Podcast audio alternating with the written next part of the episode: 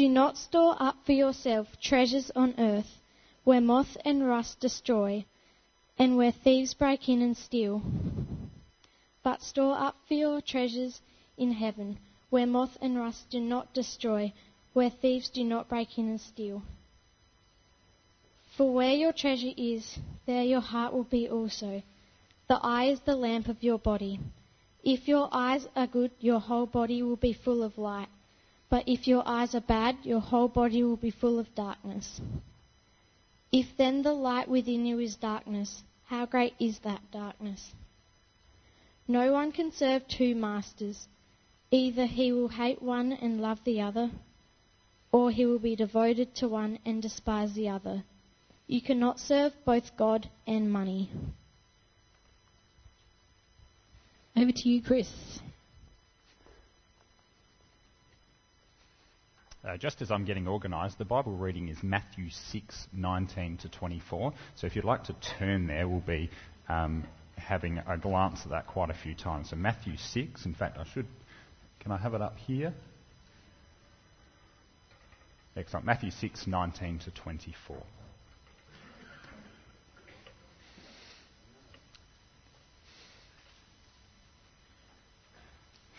Have you ever wondered whether, whether the world in which we live is incompatible with the Christian life? You know how it is. The world tells us that we must put ourselves first, that we must consider ourselves because no one else will. But the Bible tells us a different story. It tells us that we must love our neighbour as ourselves. We have to put our neighbour in place of ourselves. The, uh, the world teaches us that we should be good people uh, but we shouldn't impose our beliefs on others. Yet the Bible seems to teach us that we can't get into heaven by being good people and that we should be sharing our beliefs with other people. The passage today that we have about treasures in heaven seems to me to be a little bit incompatible with the world in which we live. It seems to tell us that we shouldn't be storing up treasures here on earth. And in my mind, with the world's way of thinking, that seems a little bit irresponsible. The world's wisdom tells us that if we do store up for ourselves some treasures, then we will be able to invest that, we'll be able to receive fruit and blessing from that, and it will be a source of, I guess, freedom and security for us. So the Bible here seems to be going against what we might think of as common wisdom. Now, I grew up uh, in Adelaide, and I was very fortunate in Adelaide to have a very good education. And I lived in Adelaide at a time when I think house prices were affordable. And I started to get within me, something ingrained within me, that I have come to know as the Great Australian Dream. Now, we don't hear the Great Australian Dream too often these days. We don't hear it because house prices in capital cities are so high that people can no longer um, go with the Great Australian Dream, which is to be able to save up enough to buy your own house, save up enough so that once you've got your own house, you have a certain security about you, and I guess a certain freedom in the way that you live once you get to that point. Now, in 2012, I went overseas to do some study. I think I was able to go and do that study as a result of having this great Australian dream. I was able to save up enough money in order to go over to Canada and support myself over there while I started my theological study over there. When I got over there, I found that people were very different from me. I don't know why I expected them to be the same, but when I got over there, there, wasn't, there weren't very many people that had this great Australian dream. Well, mainly they weren't Australian, so that makes sense. But the great Australian dream that I had, they had absolutely none of it. The reason they had absolutely none of it is because in Vancouver, house prices were like Sydney house prices. So they saw no point in saving up for anything at all because if you save up for anything, you're not actually getting anywhere. You weren't actually heading towards owning anything that was of substantial value. When I was over there, I lived with a family and they were a wonderful blessing to me, and I, I hope I was a wonderful blessing to them also. But the family I lived with never had any hope whatsoever of owning their own home. They were living week to week, and in order for them to pay their rent, each week, they needed to sublet to me. So I was renting one room out of their house, and that allowed me to go in other places too and be part of their family, which was lovely. But they rented essentially one room to me so that they could pay their rent. And it started me thinking, what's the biblical way of understanding it? Is the great Australian dream a biblical way? Or, as it seems to be when I read the treasures in heaven, a cursory reading of it would tell us that maybe that's not the way. Maybe we shouldn't be storing up treasures. Maybe we shouldn't have this great Australian dream.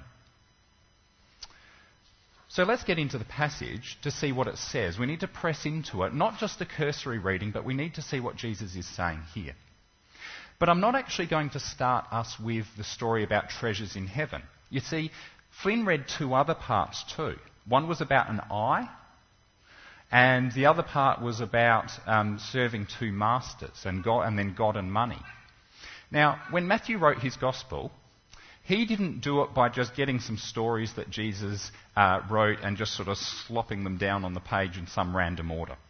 There is a deliberate way that he orders things, and um, the story about the eye and the story about not serving two masters relates directly to this story um, about treasures in heaven. So I want to actually deal with those two first. So we're actually going further down in the reading and then we'll come back up to the treasures in heaven. So in verse 22, the eye is the lamp of the body. Now, what does a lamp do? Well, generally, a lamp is something that you hold there and it should direct you, shouldn't it? Um, hopefully it will direct you eventually towards a narrower and narrower passage.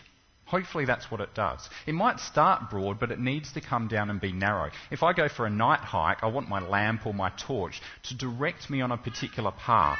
It's not direct me in one direction, then the other direction. So it narrows down the vision. And I think this is the way that Jesus uses the lamp here. He's saying the eyes are a lamp to the body. The eyes are what should be directing you towards your goal, towards your target. We might say that you need to be single sighted, I guess, directed towards your target. And we read on, still verse 22 if your eyes are healthy, your whole body will be full of light. But if your eyes are unhealthy, your whole body will be full of darkness. What's he saying here? Well, the word healthy and unhealthy, they seem to make a fair bit of sense when we read it in English. But I'm not sure they're actually the best translation here. The word healthy could mean simple, but the more literal translation, which I actually think fits best here, is to be single. So, what I said before about being single sighted is what the Bible's telling us to be here. We need to be single sighted for God. These days, we probably wouldn't say that term. We'd probably say single minded, which has the same idea. We need to be single minded for God. But then this other word, unhealthy, which you have in your Bibles, likewise it um, reads well in English, but I don't think it's the best translation. Whenever I come across this word, I would normally translate it as wicked or perhaps evil. But in this context, I think it could be translated. The best thing that makes um, sense is that it's translated covetous. Now, covetous means you're looking around you. You're looking for other lights around you. You're not single minded towards the one goal. So, this passage is teaching us to be single minded and not to be covetous. Now, you might know about uh, Matthew's Gospel and who it was written to. It was written to Jewish people. And it was written to them to then go and, um, I, I, guess, expand their horizons and start proclaiming things to the Gentiles. But if this is written to a Jewish people, and if it is as I think it um, is the word here, meaning covetous, then when they hear that, I reckon they hear a certain thing. And I reckon there's a whole lot of guilt that comes down on them if they hear this word. You see, the tenth commandment is do not covet, isn't it? But the problem with the Israelites is their whole history is one of coveting things. You might remember that Israel didn't have a king because they had God as their king. But they started to look around them. They started to covet what the other nations had. And when they coveted it, they said, God, we want a king. You might remember when the Israelites went into Canaan. They were told that they were supposed to take out all the Canaanites so that they wouldn't be influenced by them.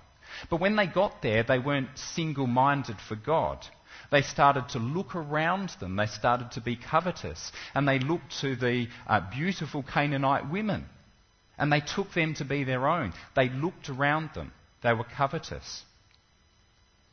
You see, the Israelites were supposed to be a light to the nations, but instead they looked to the nations for light. They were a covetous people. I think this is applicable here to us today because basically it's the story of sin, isn't it? We're looking around us all the time to fulfill ourselves when we should be single minded to God. The apple in the day of Adam and Eve, the apple was pleasing to the eye. It shone a light. Surely that won't do any harm, would it? When we look around us, some of us start to lust. It's pleasing to the eye. It shines a light. Surely that won't do any harm, will it? Perhaps for you, the looking around is maybe financial gain. Maybe when you're looking around, you think, oh, let's look at this um, tax return. I can squeeze a little bit more here if I just smudge this finger, uh, figure or something. You're looking around yourselves to different lights. Now, there is a remedy for this, looking around us to different lights. And the remedy is to be single minded for Christ. We need to always bear that in mind. If you're looking around you for different lights, then you're not going to be able to make yourself try harder or work harder to get rid of those lights. You have to be focused on the single light. The next part of the passage is really interesting. It says, If then the light within you is darkness, how great the darkness? And this one takes a little bit of thinking to understand what's being said. What I think is being said here is if you are covetous, if you are looking around you and there's all these little lights popping up around you, and you take them and you put them inside of you, and if it lights up inside of you, then how great that darkness. You see, if there wasn't darkness inside, these little lights around you, these covetous lights, would not light up the darkness. Let's have a look at an image. The image is of the sun. Now, if the sun is the true light and we look to the true light of Jesus, if you hold up a candle and put it into that light, you wouldn't be able to see it very clearly, would it? Would you? The candle might be a flickering light, that covetous light that is around us. We need to be single minded for the true light so that this covetous light won't come to us.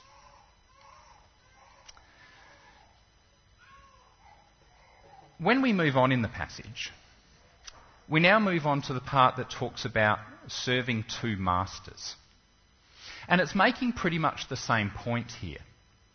But it's making it from a perspective of the Roman times. And it says, No one can serve two masters.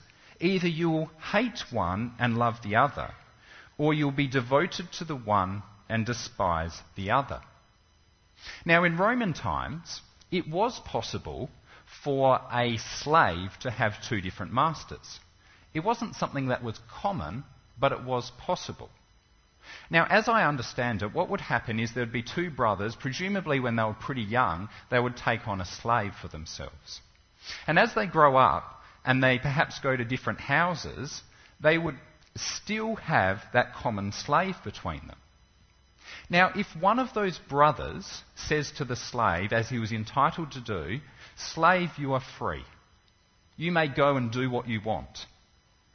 But the other brother doesn't free the slave, is that slave free? Not really. You can't go, yes, I'm free now, I'm going to go off and do what I want, because he's still bound to the other brother. He can't be both free and a slave at the same time. And that's what Jesus is saying to us here. If you are being single minded, you can't be focused on these other things at the same time. And then he comes to a specific example. He comes to the example of God and money.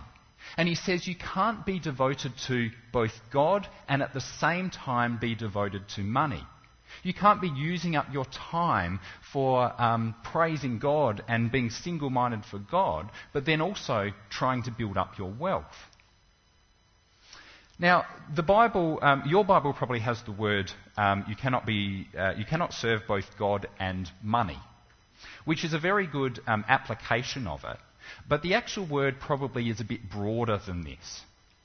When Matthew wrote down the gospel, he was writing it down in the Greek language. You might be aware of the New Testament was written in Greek.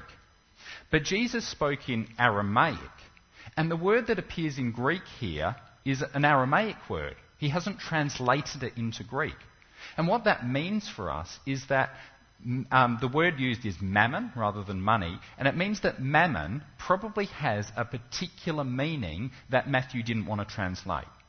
So Matthew didn't want to limit it to money.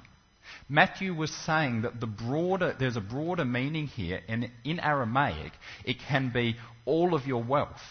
So it's not just the money that you've got in the bank or the money that you've got in your pocket. Jesus is saying you cannot be committed to um, gaining wealth, but also be committed to uh, the gospel. I suspect there is an even broader application as well. I suspect it's not just our wealth, but probably our resources and our time. How we use those things um, God is saying that we cannot be committed in those things, our time and our resources, to be serving both God and serving our own earthly interests here. So, does this mean that as Christians we should not have wealth? That we should be so single minded for God that if we took any sort of possessions, then it would be covetous and a searching after that dim light around us, which is no real light at all. Well, let's now turn to the passage at hand, which is the treasures in heaven passage. So, starting from verse 19, and let's find out what it says. Do not store up for yourselves treasures on earth, where moths and corrosion destroy, and where thieves break in and steal. So, Jesus does say, don't store up for yourselves treasures on earth. But what's the reason? He gives two reasons. The first one moths and corrosion destroy. Now, when I get my jumpers out at the end of uh, summer, I get really annoyed when it's got moth holes in it. Um, and if I kept sort of feeding it to the moths, over time it would be gone. So the point here is that over time, things will pass away. Over time, the wealth that you've stored up will be of no account anymore. Um, the same idea is with corrosion. Um, the NIV um, translates it in the 1984 version and the 2011 version. It translates it differently. I think one's got vermin uh, and one's got uh, corrosion or rust.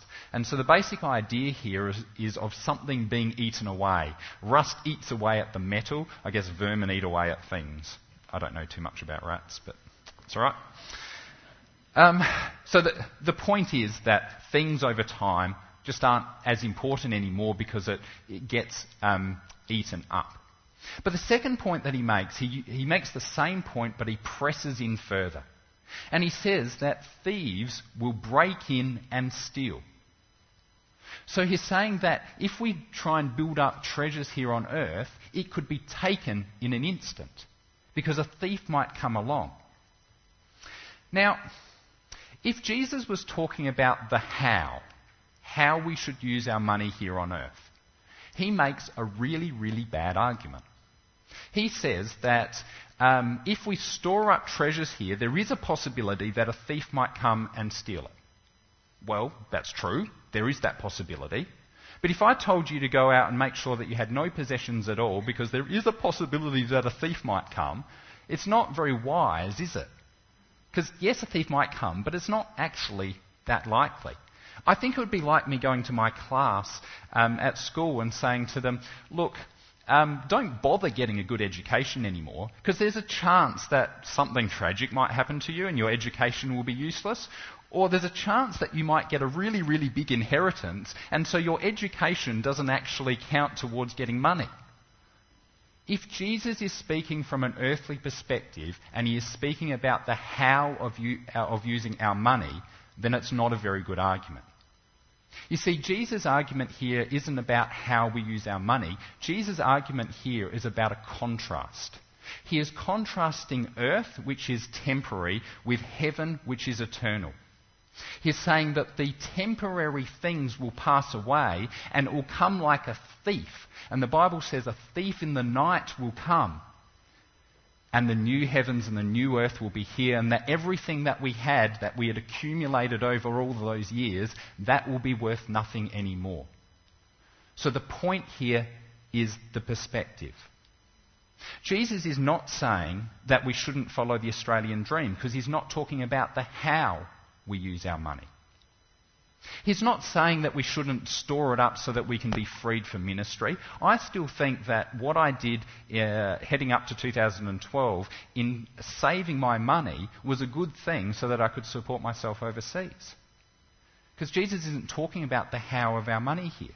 Or maybe you're someone who um, is always spending your money, you're always seeing a need, and you're giving away that money. Then that's a wonderful thing. I'm not saying that Jesus doesn't in the Bible talk about these things, but I am saying that here in this passage, that's not what he's talking about. He's not talking about the how, he's talking about the perspective that we have. So the point here has, I'm repeating myself, but the point here has nothing to do with the method of your spending, but concerns itself with the perspective of your spending. It says that your single mindedness should be a kingdom perspective not an earthly perspective. The point is that mammon lasts temporarily. It will be gone in the blink of an eye. Mammon is fleeting. Our treasures are fleeting. But the treasures in heaven last eternally. The point is that you need a kingdom perspective when you're thinking about managing money.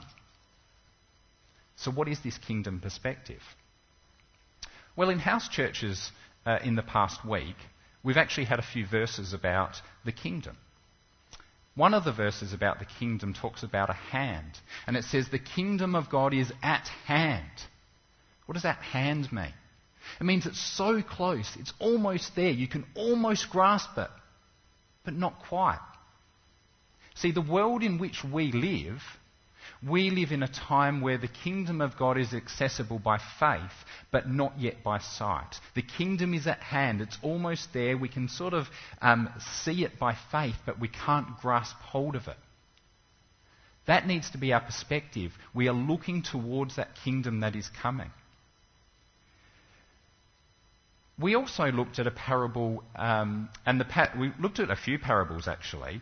And if you know um, they came from Matthew chapter 13, and that's actually quite significant. Matthew 13 isn't quite in the middle of Matthew's gospel, but structurally it is. It's right in the middle. And Matthew 13 is about parables of the kingdom. And if it's at the heart of Matthew's gospel, it tells us that the whole of the gospel is actually about the kingdom of God. So when Jesus is talking here, he's talking about things about the kingdom of God. He's not talking about an earthly perspective. And we saw that the kingdom of God was described like a pearl. And the pearl, we should give up everything, we should sell off everything so that we can grab hold of this pearl. It's saying that the kingdom of God is of immense value. We should be 100% committed to the kingdom of God. We should be so single minded on the kingdom of God because it is so valuable. We live in a very unique time. We live in the time between Jesus' death resurrection, and ascension, right through to when Jesus comes again. So we've got Jesus' first coming and Jesus' second coming. It is sometimes called the last days. The technical term for it is the eschaton, if you've ever heard of that term. We live in a very unique time because it is the time when we can see that the kingdom of God is there. We can almost grasp hold of it. We need to be fully focused on that time. You know, God in His mercy has relented on the judgment for now. But when He comes again, there will be a judgment. Let's make sure that we are kingdom perspective and that we've got our eyes fixed on the kingdom because we can't serve both this earth here and the kingdom at the same time. I want to illustrate with a story from the Bible. And the story concerns uh, Moses initially. You might remember the story of the Israelites wandering in the wilderness. When they were wandering there, they were looking forward to the land that they would eventually enter into. The land of Canaan, it was described as the promised land. And the promised land for us is a little bit like uh, heaven. We're looking forward to heaven just like the Israelites were looking forward to going into the promised land. And before they go in there, Moses goes up onto a mountain and he can see from that mountain the promised land. And there we go. Okay, so I just googled this image. I'm not sure how accurate it is, although the description was given that this is the uh, point at which Moses was able to see the promised land. Whether it's perfectly accurate or not isn't really the point. The point here is that this land is something that is um, wonderfully fruitful. It was described as a land that was flowing with milk and honey. Now, I don't particularly like honey, but I do like milk, so I'm looking forward to going into heaven and drinking lots of milk. a lot of people know that I love my milk with my Weet-Bix because I always have a lot of Weet-Bix. But so I'm looking forward to eating lots of Weet-Bix in heaven and having lots of milk with it. But the promised land here, we're looking into it and we're seeing, wow, this is absolutely fantastic. Um, it's got vineyards in there, and those vineyards in there, you don't have to plant or anything, you don't have to water. All that's done for you. You just basically need to reap the rewards of it. It's described as just something that's so wonderful. Now, if we are not focused on the promised land, if we are not focused on the kingdom that is coming, it would be like we were looking back and saying, nah, the promised land's there, but I think I'd rather build my wealth up here. I'd rather build it up in the desert rather than look to the promised land. That's the contrast that I think Jesus is making here. We need to have a kingdom perspective. We need to be looking to the promised land because that's the only thing that matters. Because a thief will come and straight away our possessions will be taken away because the new heaven and the new earth will come in. I cannot press this point enough. There will be a time when the earth as it is now will no longer exist. There will be a new heaven and a new earth. And it will be where the, he- the current heaven sort of breaks into the earth, and there will be no distinction between heaven and earth anymore.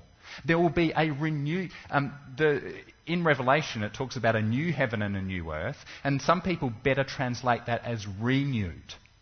But it will be a coming together of heaven and earth so that the possessions that we've built up here and now, or how we've used our money here and now, aren't really of value anymore. We need to be kingdom minded. We need to be focused on the kingdom that is to come because the kingdom to come is at hand. It is almost there. The days are really short. The time, it's imminent. Christ will come back. It could be tomorrow, it could be next week. I don't know how, uh, only, only God knows, even though Jesus doesn't even know when the time is that he'll come back. But we must be fully focused on that time. When I lived in Adelaide, the um, church that I attended there, there was an old pastor and missionary. Um, and he was a little guy, and whatever um, person he spoke to, particularly if they were a youth, he'd go up to them and he would sort of poke them and he would say, Young man, whatever you do for the Lord remains forever, but whatever you do for yourself will pass away. He's absolutely right. And it makes sense in what we're talking about here. Whatever you do for the kingdom perspective remains forever. But whatever you do with your wealth here and now, that will only pass away. I guess his message would be if you've got wealth now, well, however you use that, whether you think it's best to save it up so that you can be freed up for ministry, then do that with a kingdom perspective. If you're someone that more freely gives away money and you don't have wealth saved up, then do that with a kingdom perspective. Whatever you do, make sure that you do it with a kingdom perspective. So we've seen that we need to be single minded for God. The eye taught us that, the lamp taught us that. But we need to make sure that we're not covetous, because the true light is ahead of us. We need to fix our eyes on Jesus and be single minded for Him. Stop looking around us for these little lights. And the remedy, if you are looking around you for these little lights that are no true lights at all, then you need to turn to Jesus. You need to fix your eyes on the true light. We saw that we cannot serve both God and mammon, or we can't serve two masters. We can't be committed to building up treasures here on this earth and focusing on the kingdom perspective. We saw that the Bible passage isn't talking to us from an earthly perspective. It isn't telling us how we should spend our money, it is telling us the perspective with which to spend our money. We learnt that our wealth will pass away. It will be like a thief in the night coming because the new heavens and earth will arrive. That will happen very soon. We don't know the day or the hour, but heaven will fully break into this earth and we will see it by sight, not just by faith. We saw that a kingdom perspective knows that the kingdom of God is at hand. We can see it, we can almost grasp hold of it, but all of our direction needs to be in that direction, not turning back to um, the desert, the wilderness. We need to be focused on Canaan, the promised land to come. So, whatever we do, whether we save up our money, whether we freely give it out, we must do that with a single minded kingdom perspective. Let us pray. Gracious Father, we live in a very lucky country, a lucky country where uh, many of us do have uh, a fair amount of resources to use. Father, help us not to think that those resources will last forever. Help us to realize that our minds need to be fixed on you and only on you. Because your kingdom is coming, your kingdom is at hand, and it will very shortly be here. And then the wealth that we've accumulated here on earth will have no value at all. Father, give us the kingdom perspective as we go out this week. Help us to know what it means to be fully focused on the world that is to come, the kingdom that is to come, where the kingdom of heaven will fully break into this earth and your presence will be fully there. We know that once we get to that time, the wealth here on earth will be of no importance. So help us to change our perspective, Lord, to see the kingdom. Through Christ we pray. Amen.